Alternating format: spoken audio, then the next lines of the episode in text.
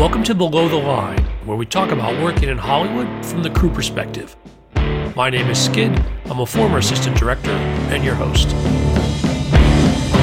Quiet on the set.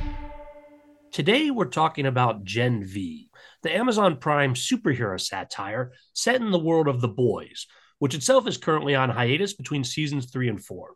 Gen V wrapped its first eight episode season last month, and my guest today is film editor Maura Corey. Maura, welcome to Below the Line. Well, thank you so much for having me. I am glad you're here, excited to talk about this show. And we're going to be joined in the co host chair this week by returning guest Gianni Damaia, host of the Bad Movies podcast and friend of the show. Gianni, nice to see you again. It is always a pleasure, Skid. Thank you for having me back and to talk about comic book stuff. This is super exciting. Thank you. Well, we're going to kick it off with a warning for listeners. Today's conversation will contain spoilers. But Maura, I want to start with talking a little bit more about this universe where Gen V is set. It expands on the boys with the introduction of the Godolkin University, where superhero teenagers right. train their powers. But as we mentioned earlier, the boys has three seasons under its belt. And in doing so, there's a certain tone and style to the show. I'm curious about how that influences the editing on Gen V. Well, it influenced the editing on Gen V quite a bit as we wanted to make sure that there was continuity between the boys and Gen V. Uh, and as a franchise, to give it the same, it, it was very important for it to have the same feeling because we are expanding on this idea of, I mean, we're widening the world of the boys by taking it outside of just the city. Now we're into the larger superhero community at large. So we very much were attentive to music styles, uh, cutting styles, making sure that we were true to superpower styles, because uh, we introduced new characters, new superheroes, new powers, and uh, and focusing on this new generation of superheroes that were all shot up with Compound B. So, but as a follow up, is there anything specifically from an editing approach that you do differently for Gen V to separate it from the mothership, if you will? Or again, is that first goal just to sort of integrate fully? It was definitely thought that we wanted to make this show a independent space. Like we wanted it to have its own voice. Mm. And most of that had to do with the fact that we were zeroing in on this younger generation. So a lot of it is about character building, about drama building, and making sure that this this college, the Godolkin University space, was understood. Because the boys, you have seven superheroes and a larger community. Here we have a larger community of superheroes and a smaller human component. So stylistically we wanted to keep that same feeling of fast cutting with the fighting making sure that the comedy landed making sure the drama moments landed. But we also wanted to give it this voice. I mean our main character is female. So we wanted to make sure that female issues were coming through but also not losing the satire and what makes the boys so phenomenal and and i mean for lack of a better word tasty you know just wanting it to but and and because this is a different show, we wanted our characters to have their own their own voice. You touch on something I think that's super important about Gen V in particular, because it is it's a, she, the main character is female, but it's even mm. also even deeper because her core trauma is literally associated to one of the most important like sort of female moments in her life yeah. when she's her first period and that's tied so deeply to her powers and so like are there things in Gen V that you you had to be particularly attentive to? Uh, like for example, you have the character of of Sam, who's obviously gone through quite a lot. Was it crucial to kind of focus and make sure, like, oh, this moment needs to feel really empathetic, as opposed to you know he's not just violently wailing away and being yeah scary great great point it has to be someone that's emotional too that is a great question i think one of the things that's that we have different than the boys is you you have sympathy for the superheroes versus animosity towards the superheroes. Hmm. So these kids are going through all these life changes to i mean we know i don't know where the story's going but they're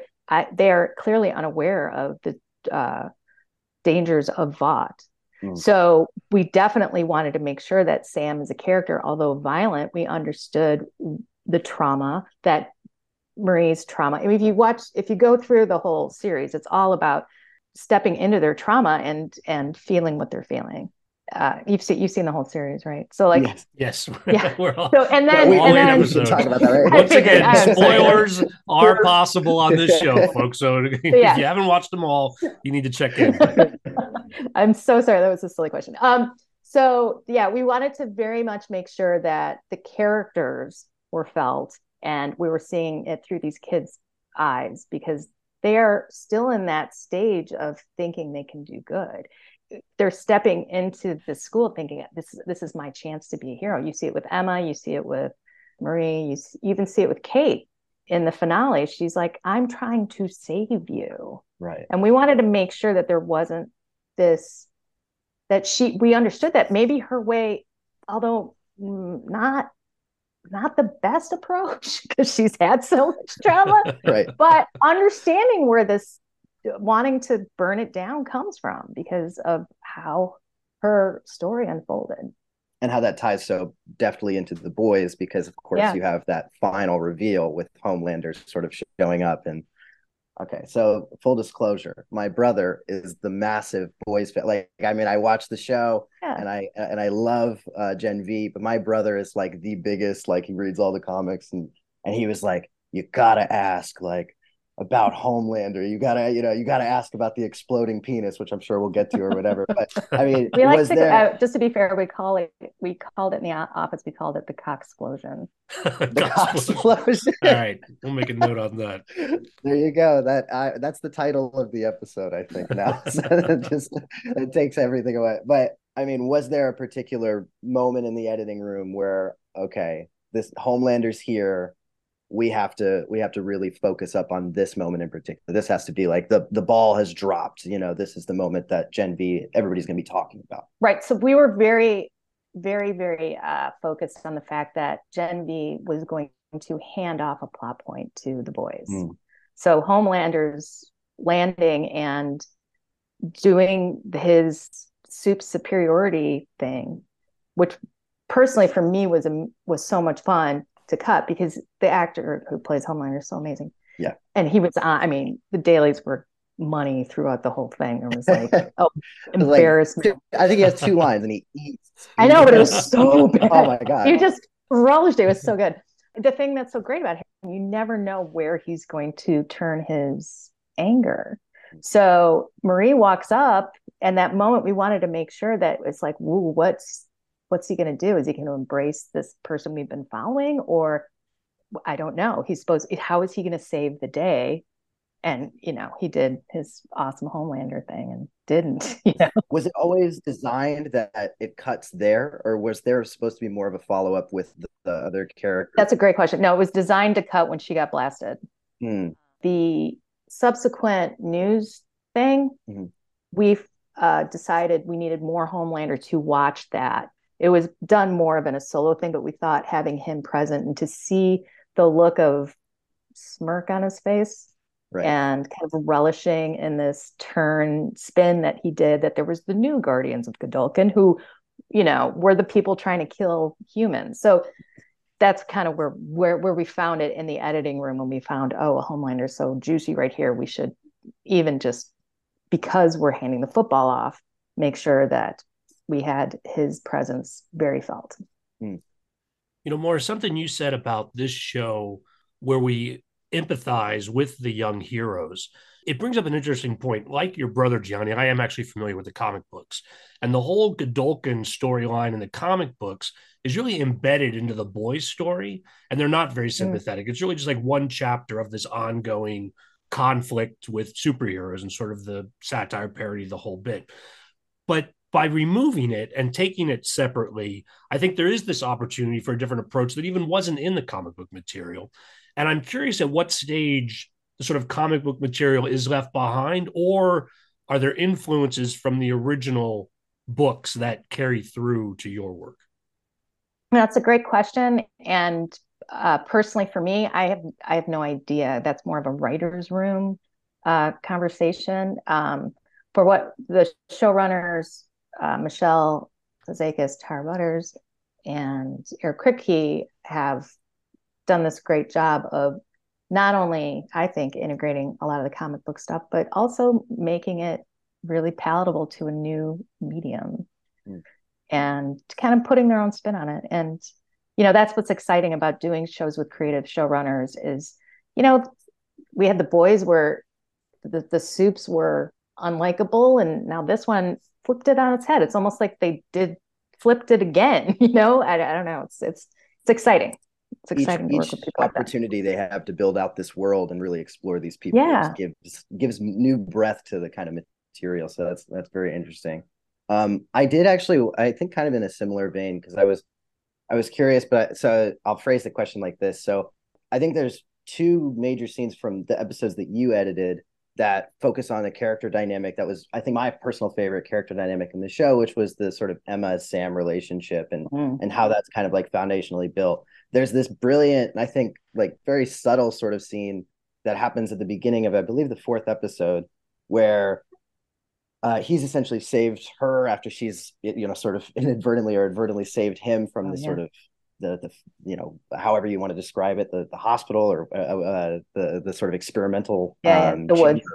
yeah. The woods right. And so he i think in the the way it's uh, framed a lot of the the initial sort of conversation takes place with mostly like wide shots where they're both in frame and and mm-hmm. you can see you know emma's you know the little emma and him sort of like purveying over her as like almost a protector. And then it's not until she actually starts to reveal this sort of lie that she had told about uh, his brother being alive that it co- cuts into more close-ups on Emma specifically and then Sam sort of independent of her. And I don't know if this was you know like a deliberate choice but the way I interpreted it as a viewer was that it, it gave me some some inherent sense of tension like I don't know how this person's going to react and the violent outburst could be directed at Emma who's a character that we're already you know sort of affectionate for and I guess of course, you know, all of it could just be uh, at the end of the day, you you know, you could just as easily say that, oh yeah, it's just budgetary. Like it's hard to have yeah. two people in frame and you're compositing someone small the whole time. But it seemed very intentional. And I was curious, how much of your work as an editor do you find that in in Gen V in particular, do you find that you're able to sort of dictate the visual narrative versus how much of it is just sublimely sort of shot listed like that to give that exact sort of experience? Okay, that's a great question. Um, it is absolutely on purpose we built it that way. It is absolutely a combination. It's a combination of all elements that make editing a beautiful art form, in my opinion. Hmm. It is the actors were phenomenally. Their chemistry was just phenomenal. Uh, the actors did a great job with their lines the way they shot it because Emma was uh, on green screen for most of it she was there in the room reading the lines with him. So they were in the same space. So again they reacted to each other emotionally. They were they were a great pairing. Not only that scene but the scene where they're in in the finale when they're in the theater. The big argument. thing. yeah. It was it was almost that scene almost edited itself. I mean the performances were just dro- dropped out amazing. In fact, I don't think we did a ton of notes on that scene. Like my first cut is pretty close to what we have. But um, the the first scene in scene four, we were talking with Emma and Sam in the uh, drive-through. It is very important that we start the scene with them in this wide space so you can see how tiny she really is to him. I mean, she's ant size mm. and he looks huge. And and creating their emotional dynamic and the timing between where he, he goes no we got to find luke. And she just pauses and turns and she makes you see the look on her face of making that decision. So you being close in there you want to be intimate with what emma has going on because you can see the wheels turning. So that's why the close up is so strong.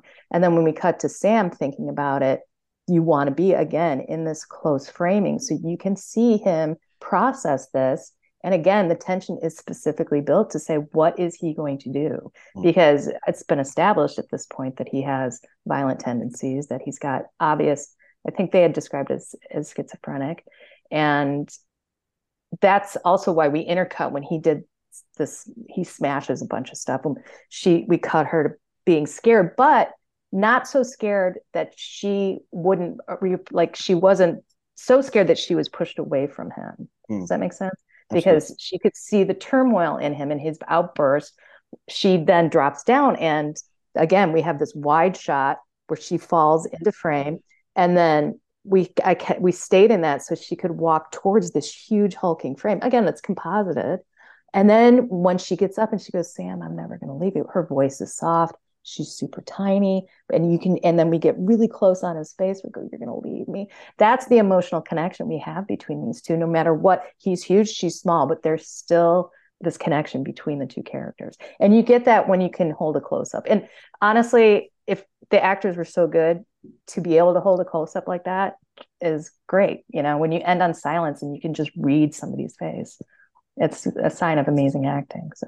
Well, yeah, but it's just a perfect example of you know the sort of collaborative art form where each piece mm-hmm. just complements the other because the visual language of that edit tells that story exactly in the way as you're describing it, just as the actors tell that story exactly in the way you're describing it just as the yeah so when i ever whenever i approach a, a, scene it's performance first to see what the act if how the actors are going to inform the scene because they you know ultimately i'm shaping their performances. So i want their best thing on the table. So if their best thing on the table is only the close-ups then it's like hmm, well that's a little different idea. But uh, when you have such an amazing like the director had such an amazing vision on this to be like, you know, we want to see the difference in in these sizes. Even the whole line where she goes, he goes, "Did you grow? You look a little bigger." She goes, "I think I ate some of his ear." you, she was in the script. She was even tinier, and he's like, "Oh, she needs to be a tad bit bigger." just so we can see her on that table. So there was there was a little bit of that informed, and you know, and you know, she's uh she's the actress is just standing in a room with like nothing behind her. I mean, the right. way they they managed to even get the eye lines beautiful. It was fun to do. Yeah, but covered in blood and goop, though. I'm sure that that was oh yeah, the best. real. Like, that's a full sized blood and goop, even though There's she's a lot very pra- small. they do a lot of practical stuff, which I the practical effects, which I just think is the bee's knees. I just love it. I mean, I, you saw Emma when she's dangling from the dude's penis and just she that thing was built. Somebody built that. Like this is pretty uh, good. The sound design in that scene, I think, is what oh, yeah. so much. Oh yeah. It just it like you as soon as she like, oh man, you just hear so the slap. I know. Right. But yeah, that slap, it, you're yeah. like, yep, that's real. So more going back to something that Gianni alluded to, he talked about the episodes that you edited. You were the lead picture editor for episodes four and eight.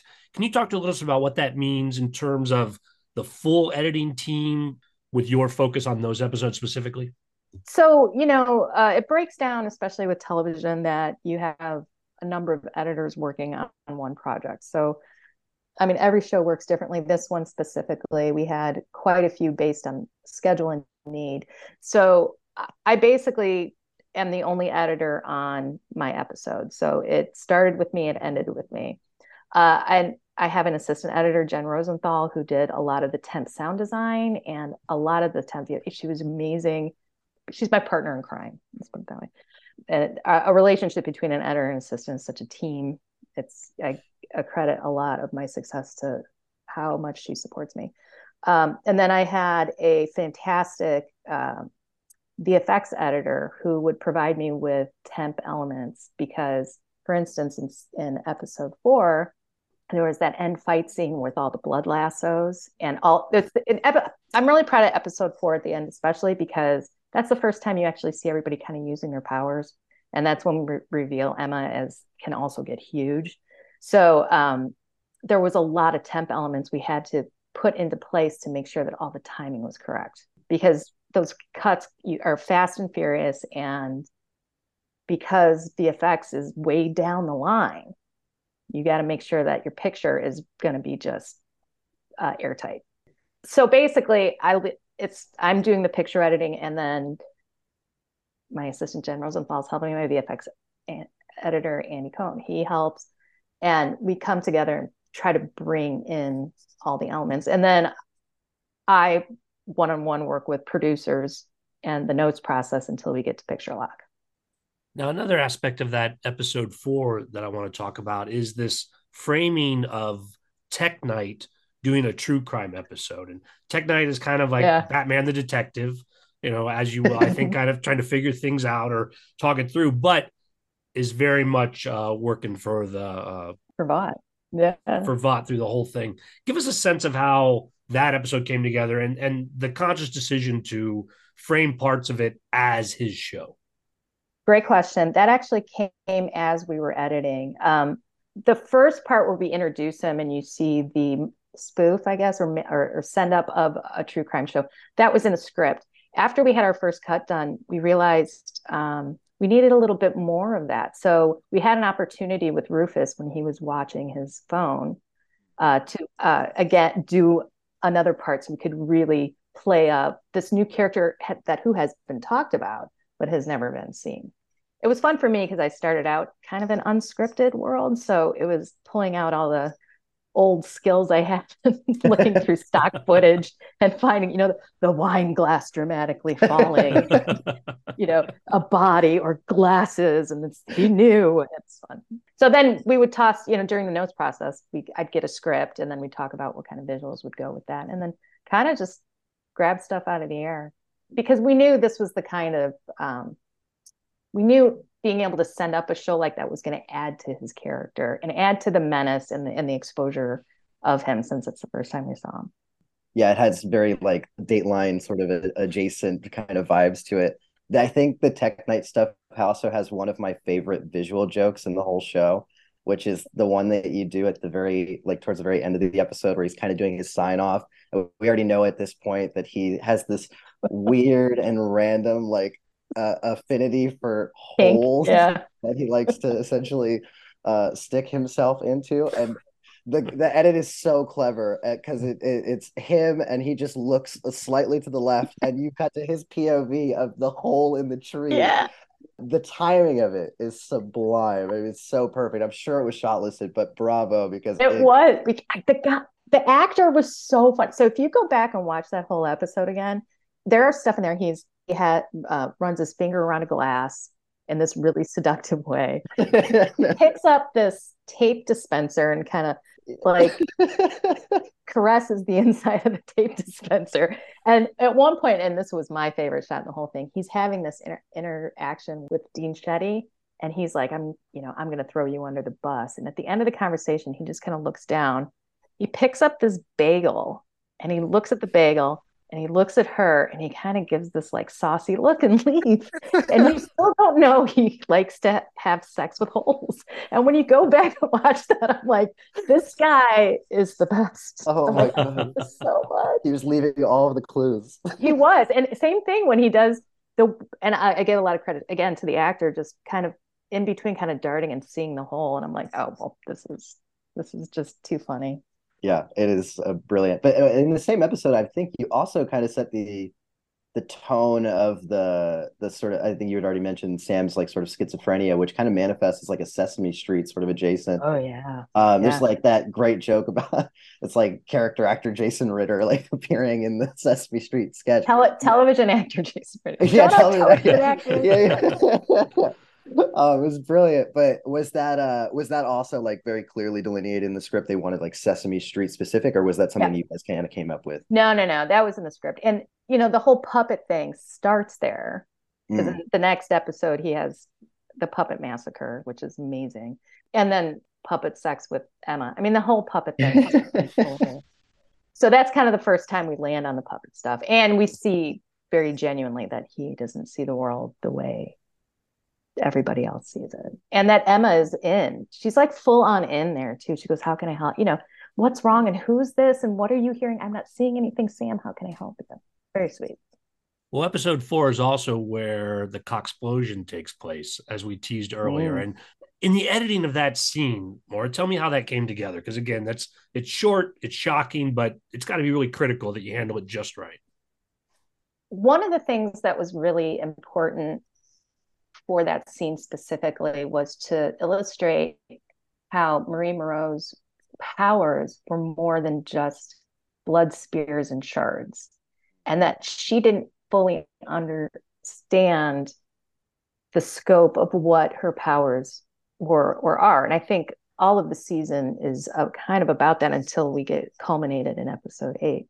So when we were editing it, we wanted to make sure it was fast because she didn't know what she was doing. So it's a reactionary, much like the explosion of the arm at the end. No, boom, you know. So there's no foreshadowing. This is one. This is basically the foreshadow to what's going to happen to Kate in episode eight. Uh, obviously, in the edit room, I wanted more, more, more, just because how uncomfortable that look. Uh, I definitely got reined in because uh, for me, I just the, I just love when people squirm. That's yeah. I, if I'm not laughing, crying, or squirming at work, it's not worth it. so it was we wanted to make it fast, fast, and because she gets saved by Jordan, a lot of it was supposed to feel simultaneous, and you can't show all things at once. So knocking on the door, she's like, "Whoa!" We see his uh, penis blow up through the blood. Again, the director had just an amazing shot where you can see Rufus. It's it's a low angle shot. You see Rufus's face, and you see his penis kind of come into frame, and he grabs it. Like, what are you doing? And then, practical effect on her with the explosion, she just gets sprayed in the face with blood, oh. which is great because actors don't. I mean, that's a natural reaction. She's like, ah! Like that was completely natural. And I think we used the first take on that because I don't think she, I mean she didn't realize it. She knew it was coming, that you just I don't know. It's like you, you can never really anticipate it. yeah. yeah, and it was like I was to me the whole thing was what happens when you know a balloon's going to pop, but you know a lot faster. And as we were talking about female issues before, weirdly justified because he was going to rape her. So mm-hmm. it is it's a uh, oddly satisfying. It's it's horrifying, but also in a weird way oddly satisfying that she does something to this person who's clearly a a violent criminal. It gives the audience a little bit of freedom, I think, to to feel the real comedy of the situation. You know, Absolutely. because if he's just some random dude, then obviously you're like, that's scarring, and I, you know, oh, yeah. you know how to feel. But like, you you feel a little bit more comfortable being oh like, yeah, you have to take the worst person in the world yeah. and have it too. Otherwise, yeah. it's just mean. Yeah, yeah. And in fact, he seems to bounce back since we see him in I think episode eight as well, right? As as he's uh, yeah. Uh, but you know the superheroes, yeah, he's, like you know he gets what is it in the second episode? Kate makes him hit himself. Oh, with the bat. And right? and the, the bat, yeah. this guy's getting hammered.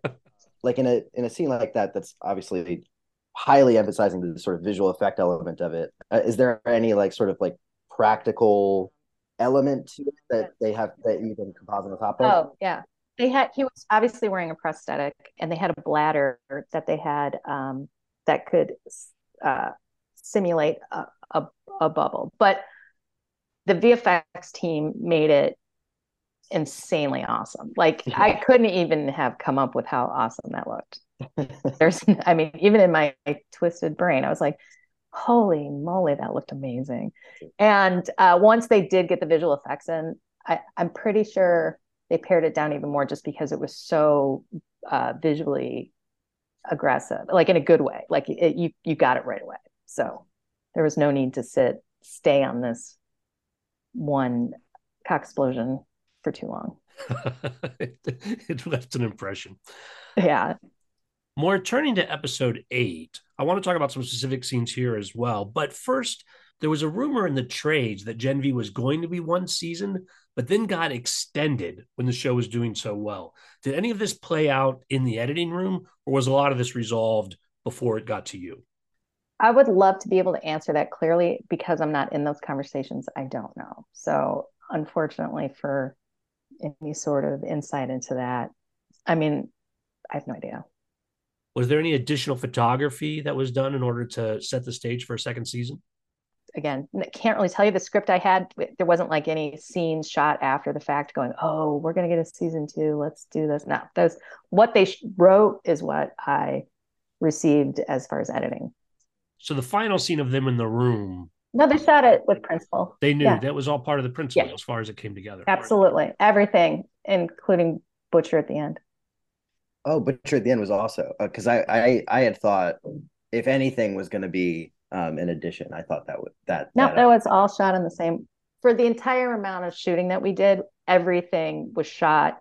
There was no extra pickups. Mm. In fact, I don't even think we had any pickups after my last day of shooting. I think that was a, a total wrap on productions. Well, this episode really raises the stakes with new superheroes being released from the woods, new powers. Given that the show has been superhero focused and superpower focused the whole time, how do you up the stakes for that last episode from an editing perspective?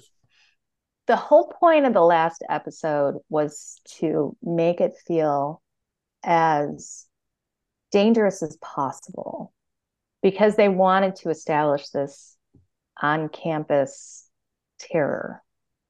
And so, um, from an editing perspective, even in the beginning scene, we wanted to sh- illustrate how fractured Kate had become, which is why in the first, very first images you see after the previously on, it's jump cuts and uh, sound effect, you know, the, the jump cuts and the, and the music to make it feel like she's coming apart.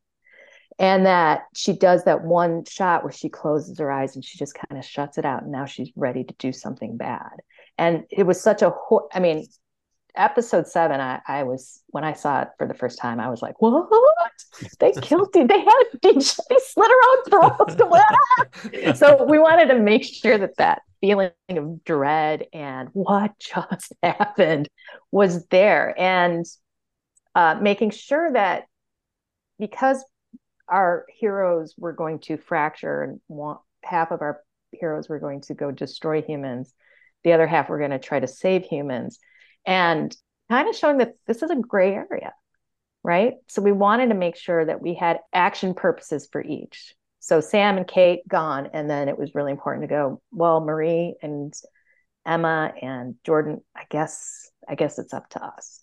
Everything needs to then converge and feel again like it's happening at once, but all over the place. And then interjecting those heavy emotional moments, like Andre with his dad and Emma and Sam in the theater, have them resonate, but not lose the tension of what is happening out on the campus. Because that is where this whole, like, you know, boiling kettle lets loose for steam. And, and it's and it's chaos. So we did a lot of cross cutting. We did some. We did a lot of cross cutting with fights. We did a lot of cross cutting with um, scenes. We moved a lot of scenes around to make sure that, that we were maintaining this high level of tension without impacting the emotional moments and the characters that we were trying to tell their story. What I think is so impressive about a show like Gen V, and particularly what you do in the edit, is um, it never fails to walk that very specific tightrope of tone because yeah. every given moment is like just a, a hair away from being either the most high stakes, intense, stressful, violent uh, moment or a completely satirical like parody of the world at large. And there's a moment in this uh, in this last episode that got me where you had cut from I, you had mentioned earlier that that scene with Andre and his dad and it's like this beautiful emotional like reconnection a reconciliation for these two characters and then it, the very first thing that it cuts to next is a character talking about how they they're pissed because they didn't get a, a farm to table fuck fest yeah. that, they, that they missed out on. Is that always like just very specifically delineated in the actual script? Do you think? No, or do you that like you kind of piece those moments together and create that juxtaposition that that allows for the comedy? That's a complex question because because restructuring happens, sometimes it's a happy accident. But I think what Gen V and the boys does insanely well is when you do have dramatic moments that they're treated like dramatic moments and real. Although some characters like Ashley, who said that line, may be ridiculous, that is also really true to herself. So it's not, it's true to her character. So it's not trying to be funny. It's it's funny. Of course, of course, it's supposed to be funny but it's not trying to be funny. It's staying true to the characters and the characters' voices, but also allowing these characters to have real human emotion. Um, you know, we can do all the funny stuff we want, and you know, going back to the cock explosion, that's kind of funny, but it's also commenting on a real serious situation and treated seriously. But because of the exaggeration of what can happen, it's funny. So I, I agree with you. This is one of those shows that is a satire, and satire is so subtle in nature that if you're if you're even a breath off, you go from somebody like television's Jason Ritter to it being stupid. Right. But because it's weirdly grounded and you feel the real emotion in it, you understand how how real those things can be. And I think that's really important when you're editing is just be true to the characters and their funny will come out and the juxtaposition of these things are just natural. I mean, they just happen. It's just going to happen because it is even if you rearrange these scenes another way, that uh, farm to table fuck fest at Jeffrey and um, Ina could, if you put it somewhere else, would still be just as funny. Do you know what I mean? Absolutely. Maura, are there other scenes or small edits that maybe didn't jump out of us, but that you're particularly proud of on either of these episodes? Um, I will say one of my favorite scenes to cut was the interrogation scene of Marie with Tek Knight. It was one of the things that's in a scene like that is so incredible is the coverage was enormous because we have a classroom and you have to maintain this tension that he is breaking her and to make it feel like it's it's ramping up so there are very intentional edits in there you start wide they feel open and as the world closes in you even go into these close-ups that may not be uh, because the coverage is a circle there's no real 180 to break you know the 180 rule right there's really no 180 to break, but you can have eye lines that are a little off. But he, uh, the director got these really intense, like, uh, not extreme close-ups, but close-ups of the character where you we could pop into those to get the whoa, whoa, I'm getting, I'm getting really nervous and I'm about to break moments, and it, we were able to do that. And and then at the end, after the valve is released, we're back to the open of Tek Knight going, and that's how you break like, this guy's such a dick, and you know everybody clapping, and I, so it's it's that kind of thing that I just think is so much fun when you're editing, especially in a big space because it can be a little daunting making sure you're tracking geography, that you're tracking characters, that Dean Shetty's still in there, that you're feeling the weight of this moment uh, rather than just it being back and forth, back and forth, back and forth. So that that's that was an intricate scene, and I really loved doing it. And of course, all the fight scenes are fun. So now, in regards to the fight scenes, though, how much coverage do they normally give you for? Is it they can't go for like you know hours, you know, just doing the same choreography over and over again? Is it so, like as quick as it, as it seems, or fight scenes are usually twice as long than you see actually see them finished. Hmm. So they're choreographed. So you have the stunt people, and that's always the big trick, right? not being able to identify a stunt person. Okay, so you have a stunt person do it. And if there's like wire work, you know, they're flying through the air, stunt people, stunt people, stunt people. And then you have the actors go through the motions. So you do get coverage, but it's weirdly cut in half because there are some things you just can't show with the actor, and there's some things you cannot show with the stunt people. So normally, what I'll do is I'll cut the entire scene as choreographed. And then you just start to whittle it down, whittle it down, whittle it down until you get the most impactful scene, fight scene that you can have, where it's just like bam, bam, bam, bam, bam, right? Well, I feel like Gen V both expanded the world of the boys and with some of the things we talked about is an opportunity for people to maybe an entrance to the world of the boys as well. Maura, can you tell us anything about where Boys season four or Gen V season two is going to go? Um, I could, but then Homelander might kill me. I, I actually don't know. you, you, can't have that. You have, to, you have to edit all his close-ups. Um, I have zero idea where it's going to go. Uh, I'm really excited to see where it goes, though. I mean, one of the things that I do love about hand, having being on a spinoff that actually hands what could potentially be a plot point of this virus off is, is really exciting. Well, we will be watching for more of that. On that note of mystery, we're going to call it a wrap. Maura really great having you. oh, thank you so much. I much appreciate it. Listeners, I always appreciate your feedback. You'll find my contact info on our website, below the line one word dot biz. That's B I Z. You'll also find past episodes and links to all of our social media, so check it out. Maura, where next are we going to see your work? Well, weirdly enough, I'm a I hop genres, so not it's not I don't always do superhero work. I don't always do dramatic work, and sometimes I do comedy work. So the next thing that's going to drop for me is a show called Acapulco on Apple Plus, which is in season three. I did season one, was unable to do season two. It's on season three, and it is a delightful, delightful 30 minute bilingual comedy about a young man who works in a hotel in Acapulco in the 1980s. So if you haven't seen it, I would highly recommend checking it out because it is just charming. Acapulco, there's probably no exploding penises, right? Like that's nice to get away from. There aren't, but it, that's what I'm saying. If, if you were like, oh, I love your Gen V work and went to Acapulco, you'd be like, what? I mean, it is to me. I love. It's so sweet. It is such a charming show.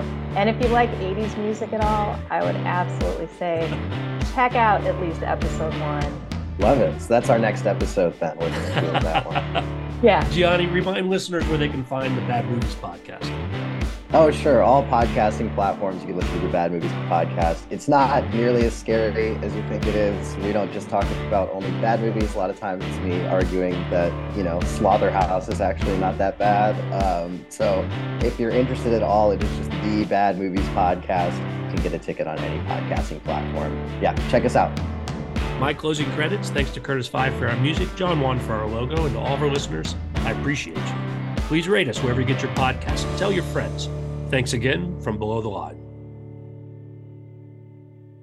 Yeah, thank you so much. And if you ever need somebody for your bad movies, I love bad movies. Oh my God, anytime you want, uh, you just Yeah. yeah. the movie and just let me know. Yeah, uh, it's The bad, the better. Like my husband's like, how do you watch this stuff? I'm like, how do you not? yeah, it's so satisfying.